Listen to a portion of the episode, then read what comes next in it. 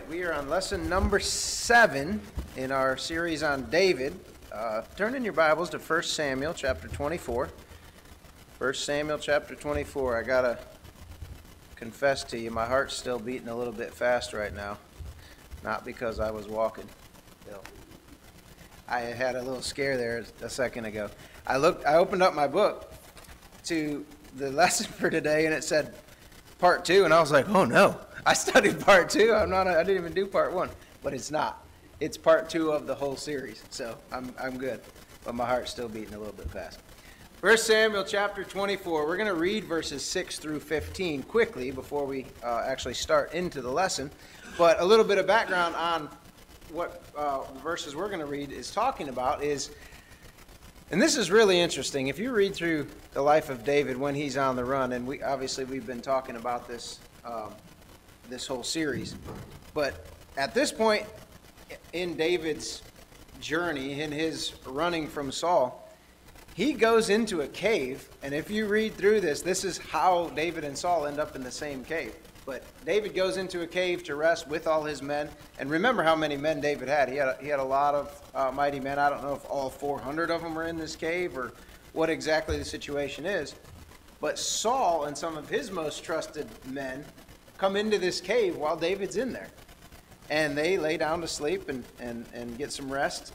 And David is in this cave when Saul enters, and, they, and Saul doesn't know it. And uh, in the night, David creeps up to Saul and cuts a piece of his garment off and then creeps back into the cave. Saul leaves the cave, and then that's where our story picks up. David calls out to Saul after, after Saul has already left. So, verse 6 of 1 Samuel chapter 24.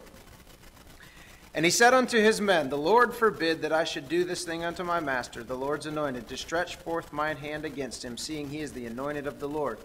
So David stayed his servants with these words and suffered them not to rise against Saul. But Saul rose up out of the cave and went on his way. So what's happening here is they're asking David, "Let us kill him. This guy's been chasing you for, uh, for weeks, months. Who knows how long he's been chasing David?"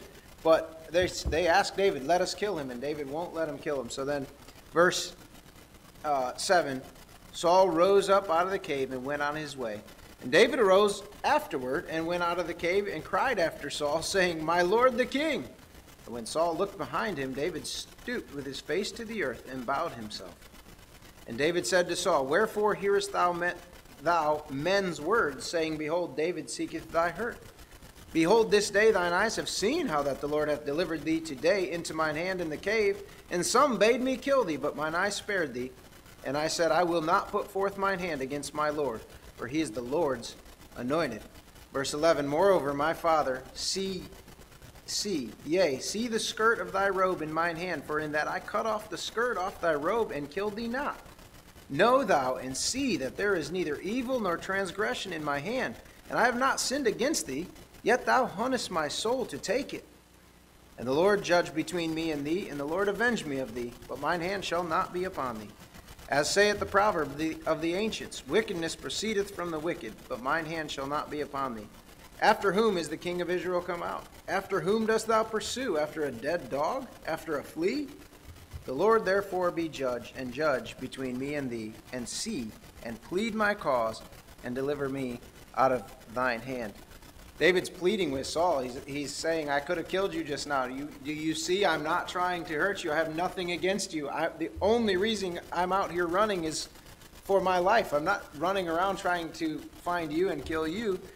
And, and we'll see here in a little bit that Saul realizes uh, the error, and as he does before, he says, "I'm, you know, I'm sorry. I won't do it anymore." And then, very short time later, he's he's back chasing chasing David. But we're going to talk about this morning daring to love your enemies. This is not uh, an easy thing to do. It's not, uh, as far as from the world standard, is not the common thing to do. It's not what people do. They don't love their enemies. When you have an enemy, it's called an enemy for a reason. You're fighting, you're going after each other, trying to destroy each other as much as you can. Um, but David, way ahead of the Sermon on the Mount in Matthew chapter 5, follows the principles of the Sermon on the Mount. He is doing exactly what uh, Matthew chapter 5 says in verse 44 of Matthew chapter 5, it says, But I say unto you, love your enemies, bless them that curse you, curse you, do good to them that hate you, and pray for them which despitefully use you and persecute you.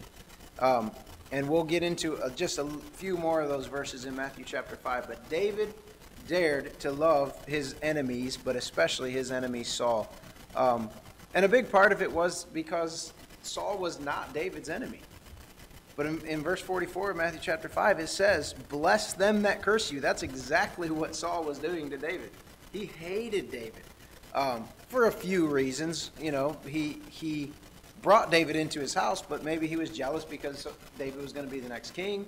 Um, the Bible talks about this evil spirit from the Lord that, that Saul had. Um, so obviously he's not in his right mind and, and all the rest. But we're going to talk about that this morning daring to love your enemies. Let's pray and then we'll get started. Father, I thank you for this day you've given us. Thank you for the safety you gave us yesterday as we uh, spent some hours on the road coming back from Pennsylvania. And uh, God, I just thank you for that church plant up there. I pray that as they continue to pass out flyers, continue to contact people, that you would bless uh, that effort that the, the Sheetles are uh, endeavoring in. God, I, I know we're supporting them as a church financially uh, and supporting them in, in our prayers and in many other ways. And God, I just pray that you bless that church plant here as it gets started in the next couple of weeks. God, I pray as we've gathered here this morning to meet around your word, I pray that you'd bless us, that you'd give us from your word what you have for us. And um, God, even as we go through this lesson that completely counter to what the world teaches, we would learn to love our enemies. We would learn to bless them that are cursing us and do good to them that hate us. As we look at David's life, I pray that we learn those lessons. In Jesus' name I pray. Amen. Anybody know the name Louis Zamperini? Pretty common name. Uh, Unbroken is the book that he wrote. Um, but Louis Zamperini, and, and it's interesting, they, they made a movie just a few years ago, but I, a few years before that, had actually read the whole book uh, that he wrote, Unbroken and I have not seen the movie. I don't know, so I can't say if it's if it's a good movie or not. I'm, the storyline is great, but I don't know what's in it.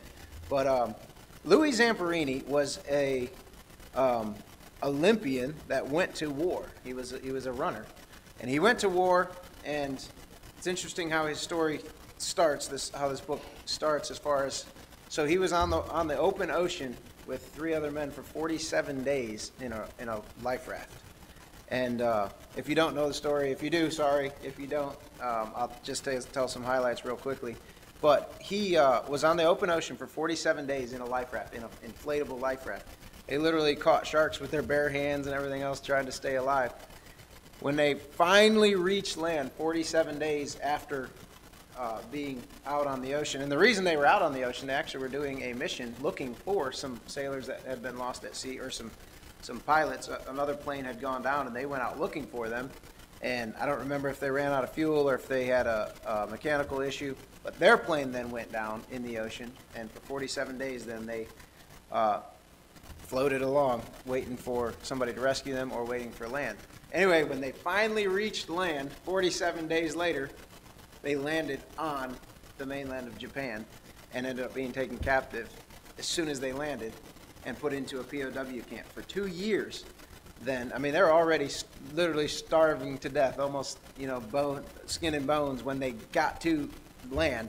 And then they're put into a prisoner of war camp um, to work and, and you know, the, the, the torture that goes on in those uh, camps. So for two years, they endure that. And there was a general they called the Bird in this prisoner of war camp. And for two years, for whatever reason, the rest of the guys, you know, they worked and, and they had very little to eat and all the rest of that. But for whatever reason, this general in this camp called the Bird, they nicknamed him, hated Louis Zamperini. And he talks about it in the book. He thinks the reason he hated him so much is because he could not break him. He could break anybody he wanted. He could make anybody do anything he wanted, but he could not break Louis Zamperini, his spirit. And uh, anyway, so long story short, two years after they're in this camp, they finally get liberated. They make it back to the U.S. And Louis Zamperini, at this point, hates, he has nightmares and all the rest of that, what they would call PTSD now. But he has nightmares about being in the camp and, and everything else. Huge drinking problem, major issues in his life, and um, he has one goal: get back to Japan and kill that that general that they call the bird, because um, he knew he was alive. He knew they hadn't been prosecuted for any of the war crimes that had taken place or any of that. Well, in 1949, he ends up at a Billy Graham crusade or a tent tent meeting and gets saved. And he goes up and talks to Billy Graham afterwards, and Billy Graham shows him how to accept Jesus as his Savior. He kneels down, he prays, and he becomes pretty good friends with Billy Graham from then on, the rest of his life. But his heart changed, and from then on, instead of wanting to get back to Japan to kill these these guards, he wants to get back there to forgive them. And this is completely true story. This is in the book Unbroken. But he finally makes it back to Japan and finds out where this guy lives, goes to his apartment, it's more of like a, like a condo in the city, goes there. This guy at this point is successfully running an attorney an attorney uh, office. He's he's a lawyer and he's pretty successful, completely uh, disregarding everything he's done to all these people in his past. And Louis Zamperini shows up at his door and has a little messenger boy run up there and tell him that somebody from, I can't remember the name of the prison, but he's here. He wants to talk to you. And you would think that, you know, this guy may be scared, you know, he may be scared of what they're going to do, but he does not come down. He will not come down and talk to Louis Zamperini. And he never actually does come down and talk to him. He refuses to talk to him. So Louis sends the little boy back up there and says, Tell him that uh, I can't remember what they had nicknamed Louis Zamperini, but this guy knew who was at his door. He knew it was Louis. And he said, Tell him I forgive him. I forgive him for everything. I'm a Christian now, and I have no hate for him. And, and goes on. And the boy goes back up and tells him, This guy will not come back down and talk to him. Even though he knows this, he's there to forgive him, he's not there to hurt him. And that's what this lesson is talking about. Dare to love your enemies. And Louis Zamperini goes on and, and uh, goes back into the Olympics. He runs and and and uh, I can't remember what year it was, but he actually carried the torch not too long ago. The, the lighting ceremony for the Olympics. He actually, as an old old man, uh, carries the torch and and uh, lived to be 97 years old. Had a good full life. But that was the turning point in his life. He goes back to Japan and forgives his enemies. He loved, literally, in the biblical sense, he loved his enemy. And that's what David has going on here with Saul. He loves Saul, he loves Jonathan. But Saul is, is literally his enemy. Um, David forgives Saul right from the very start. When, when Saul brought him into his house to become his, not necessarily a servant, because David goes out and he leads men in war. So he's not David's or Saul's servant. But he's in David's house. And, and remember, a couple weeks ago, we talked about he wouldn't let him go back home anymore after that. He, he keeps David in the palace. But David is a huge help to Saul. And you'll see as you read through this, these passages that David takes men out and destroys garrisons of Philistines, comes back in, and Saul says, I want you to play for me. My heart is, is having issues. My, my spirit is, is out of control. I need David to come in and play. So David is this mighty warrior at this point, coming in to play his harp for Saul. In 1 Samuel chapter 18, you're just a few verses away, or a few pages away, but go to 1 Samuel 18 in verse 10.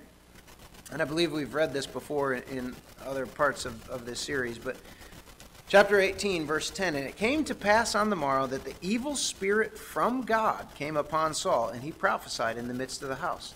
And David played with his hand as at other times, and there was a javelin in Saul's hand. And Saul cast the javelin, for he said, I will smite David even to the wall with it. And David avoided out of his presence twice. And Saul was afraid of David, because the Lord was with him and was departed from Saul. Therefore Saul removed him from him and made him his captain over a thousand, and went out and came in before the people. Uh, and it's it's it is interesting.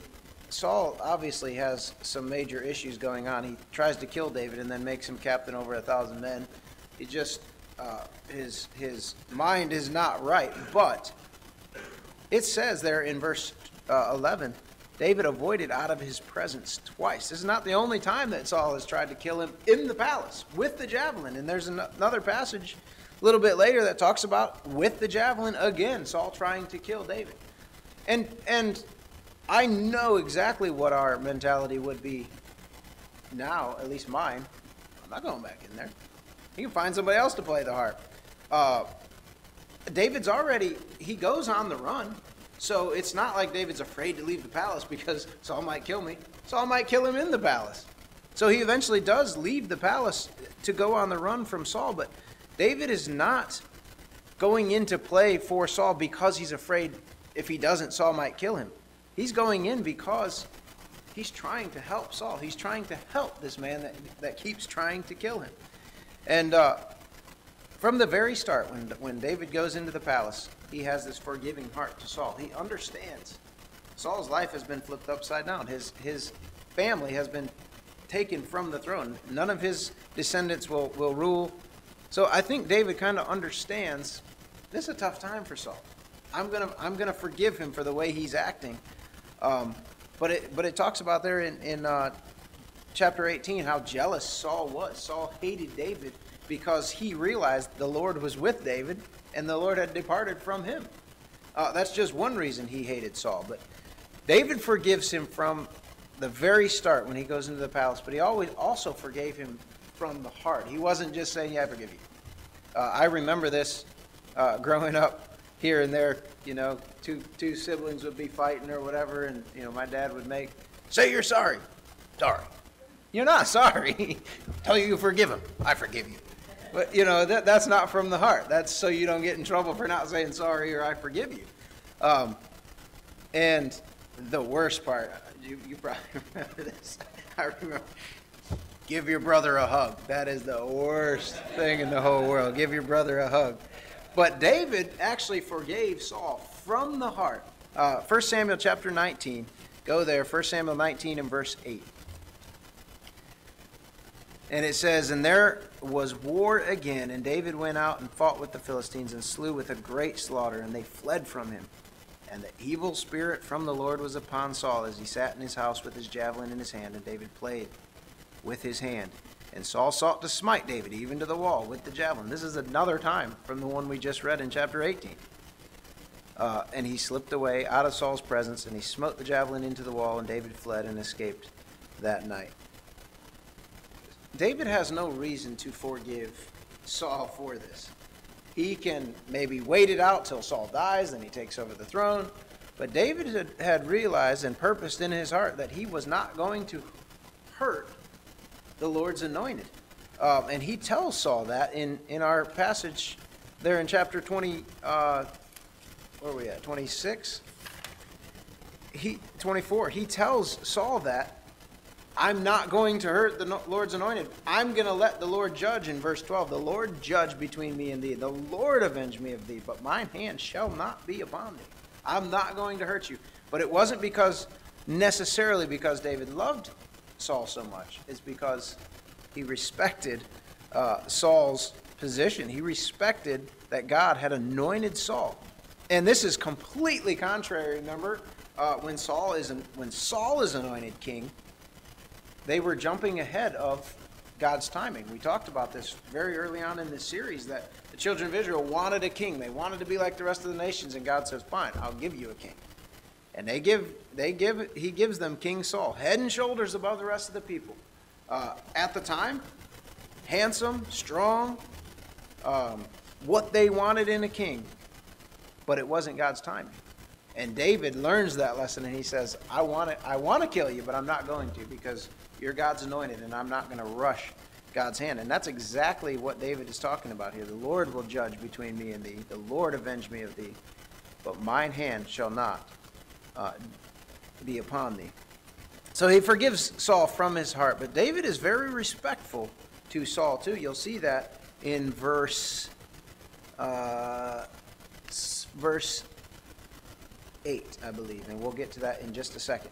But David is respectful to Saul, which uh, respect has completely gone out of uh, our culture these days. Respect for anything, parents, police, uh, pastors, it doesn't matter. Respect is gone. Um, you'll see it anywhere you look. I remember, and I'm not that old, but I remember uh, being in, in high school and college and we would go out into the inner cities and, and into the projects and whatever and bring kids into church. And I remember uh, being with, y'all know Pastor Whitaker, he's one of the missionaries we support, but he was the one in charge of the bus. And I, we'd go out with him, and you'd have some, some, for lack of a better term, some, you know, young 20 thugs, you know, some 20, young 20 year olds. Uh, and they would kind of get around us and, and start harassing a little bit and everything else. And you'd have somebody holler out from the window, leave the preacher alone. You know, leave the preacher alone. They had respect, even in the projects, uh, for the man of God. But anymore, that, that's gone. Even among our church people. Uh, you know, your, your pastor says something and, and around behind his back, everybody, nah, do that. There's no respect. Same thing with police officers. There's no respect. They wonder why they get into such situations with the police because they can't just say, yes, sir, and then deal with the consequences for whatever they did. You have to go after the police and try to, you know, prove to them that you're right and they're wrong. And uh, but David didn't have that for Saul. He was respectful. Uh, his words were respectful. Look in verse six.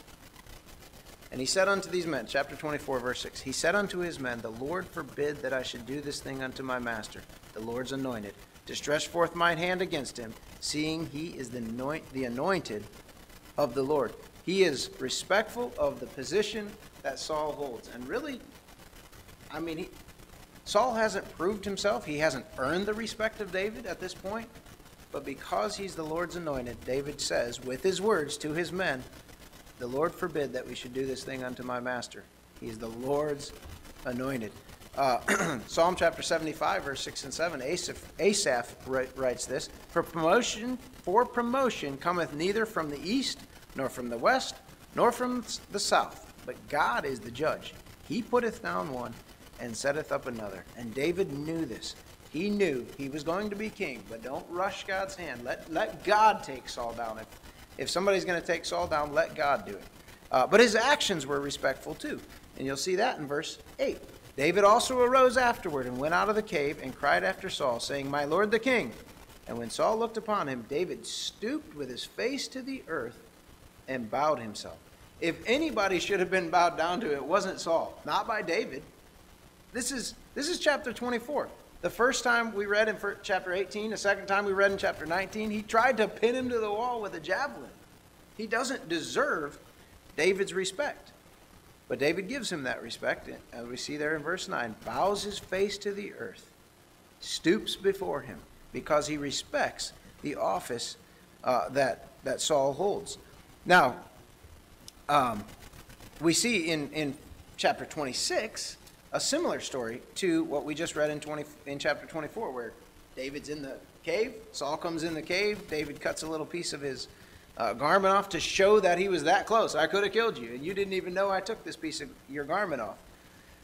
In chapter 26, the same situation happens, but uh, David is with Abishai, and the Bible says that, that God caused a very deep sleep to come on uh, Saul and his men. And David and Abishai creep through these men, stepping over, you know, sleeping soldiers, and take his cruse of water and his uh, and his spear.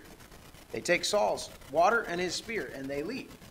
And the same thing, they get away far enough from him that Saul can't kill him, and they wake him up and say, "Hey, you see what I got? I got your cruse of water and your spear." And David's not. David is not doing this to tease Saul. You know, it's not like he's this Robin Hood that's, you know, messing with the sheriff. He's doing this to show Saul, I'm not trying to kill you. I've had a couple chances now to kill you, but I don't I don't want to kill you. Uh, and when I when you first read this, it's it's interesting that, you know, why would why would God cause a deep sleep? You know, for us that would be, well, God God's allowing me to go in there and kill Saul. Uh, or why would David be creeping around in the camp with these soldiers. I mean, if one of them wakes up, they're going to kill him. but when you read, excuse me, when you read further into it, that, that's exactly what David is doing. He's trying to show Saul, I have all the respect in the world for you. I want to go back to the palace and continue to serve you. But you're out chasing me around the country. I'm out running around the country, running away from you when I have no ill will towards you.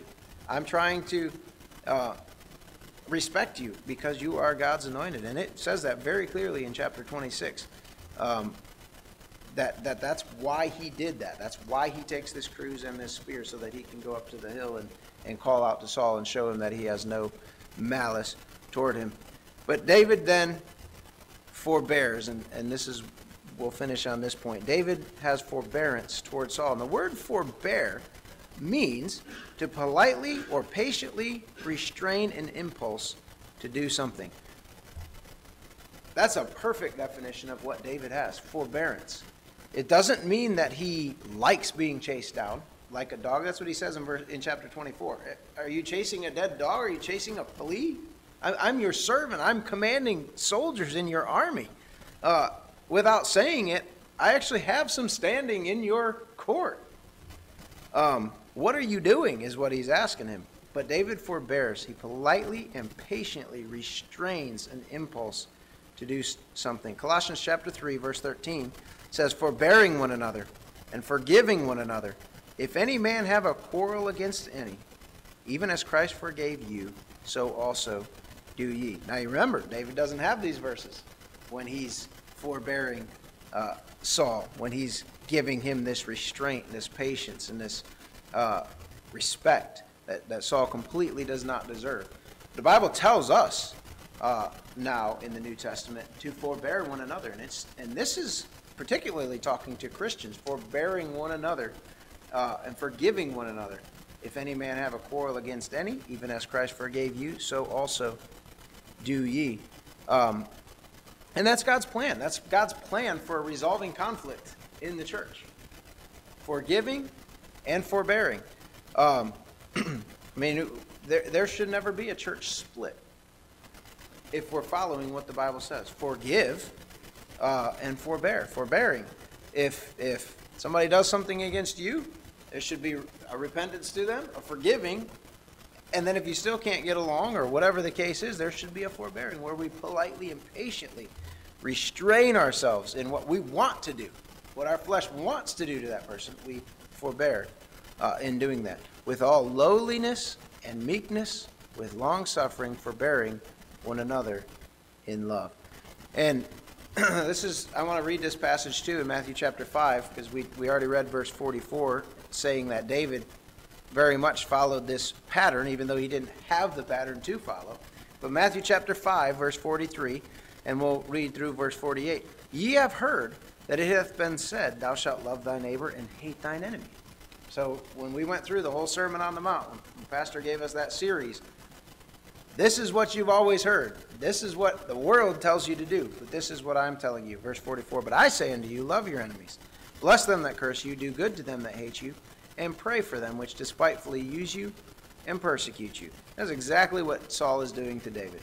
Verse 45 That you may be the children of your Father which is in heaven. For he maketh his sun to rise on the evil and on the good, and sendeth rain on the just and on the unjust. For if ye love them which love you, what reward have ye? Do not even the publicans the same? He's saying, if you love people that are that love you back, you're not proving anything. Uh, the publicans do that. Verse 47, and if ye salute your brethren only, what do ye more than others? Do not the publicans even so? If you only salute and say, hey, how you doing? You know, I hope you had a good day to people that you like. Verse 48, he says, Be ye therefore perfect, even as your Father, which is in heaven, is perfect, complete. Um, so he's saying, do love your enemies and bless them that curse you. Do good to them that hate you, and pray for them which despitefully use you and persecute you. Which which begs the question: uh, There are many, politically and otherwise, now that are uh, that hate Christians. They're they're persecuting Christians in, in as far an extent as they think they can get away with in our country right now. How many of us are praying for them? We're commanded to do that in, in Matthew chapter 5. Love your enemies, bless them that curse you, do good to them that hate you, and pray for them which despitefully use you and persecute you. Are you loving your enemies? Are we blessing them that are cursing us? Are we doing good to them? Or are we just complaining about it? I, I'm guilty of that. I've complained a lot about it. I've, uh, you know, it's, it's hard to not hope.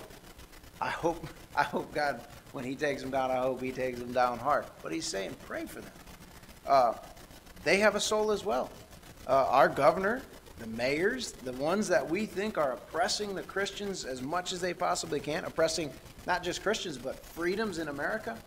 But are we praying for them? Are we doing good to them that hate us? Are we uh, trying to see them succeed, not in the wickedness, but see them succeed in what God wants them to do? And that's what Matthew chapter 5 is telling us to do. And that's what David does. David is, he wants the best for Saul. if anybody had a reason to hate Saul, a reason to kill Saul, excuse me, and a reason to hope that Saul fails in everything he does, it's David. And he doesn't do that. He, as we see in chapter uh, 24 and verse 6, he stoops low. He gives Saul the respect that, he, that his position deserves uh, because he's the Lord's anointed. And we can go a lot of different directions with that. Um, but are we doing that uh, for God's men? Are we giving them the respect that they are due? Not necessarily because, oh, he's got the greatest personality, we love him, but he's God's anointed. And as long as you're sitting under that anointed man, we need to give them the respect that God gives them, the, the, the respect that the position holds. Um, but Christ's example is also consistent with exactly what he preached in Matthew chapter 5. Go to Luke chapter 23, real quickly. Luke chapter 23, and we're almost done. Luke chapter 23 and verse 34. Jesus wasn't telling us something uh, to do something that he, he wasn't going to do himself. Uh, imagine on the cross how, how much forbearance it took to stay on that cross. For the people that you are dying for, they're killing you. You're dying for them. The Bible talks about he was born on to, he was born to die for sinners. But the ones you're dying for, they're the ones that hate you. They're killing you.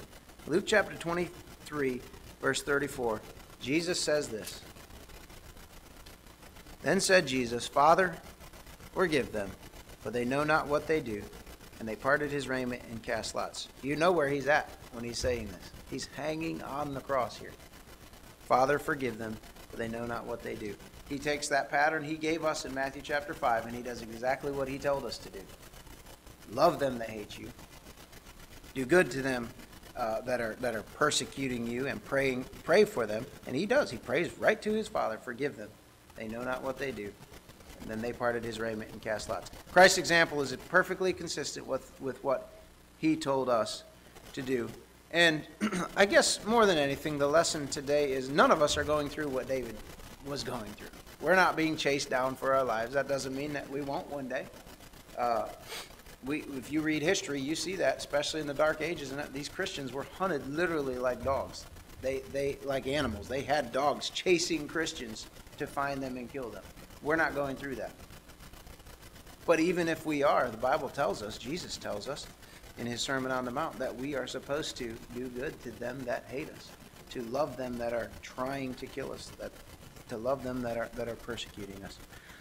Uh, we'll close with this story. There's a story of two Chinese men. It's kind of a silly story, but two Chinese men, both of them owned rice paddies, and it was up on a hill. And so they separated their their rice fields with this partition wall, basically. But the, the first man had it up on the top of the hill, and then it was down a level, uh, and the second man had it. The one that was on top had he was a Christian. He owned uh, farmed these rice paddies, but he was a Christian. And the problem was they had to get water all the way up that hill to uh, water their rice paddies. You ever you ever seen them? They have to stay underwater in order for the rice to grow. And so what they would do at the bottom of the hill, they had this canal and they had a pump, but you had to go down there and pump it by hand, and it would pump it up this little channel and into his rice field. And so he would do that every morning.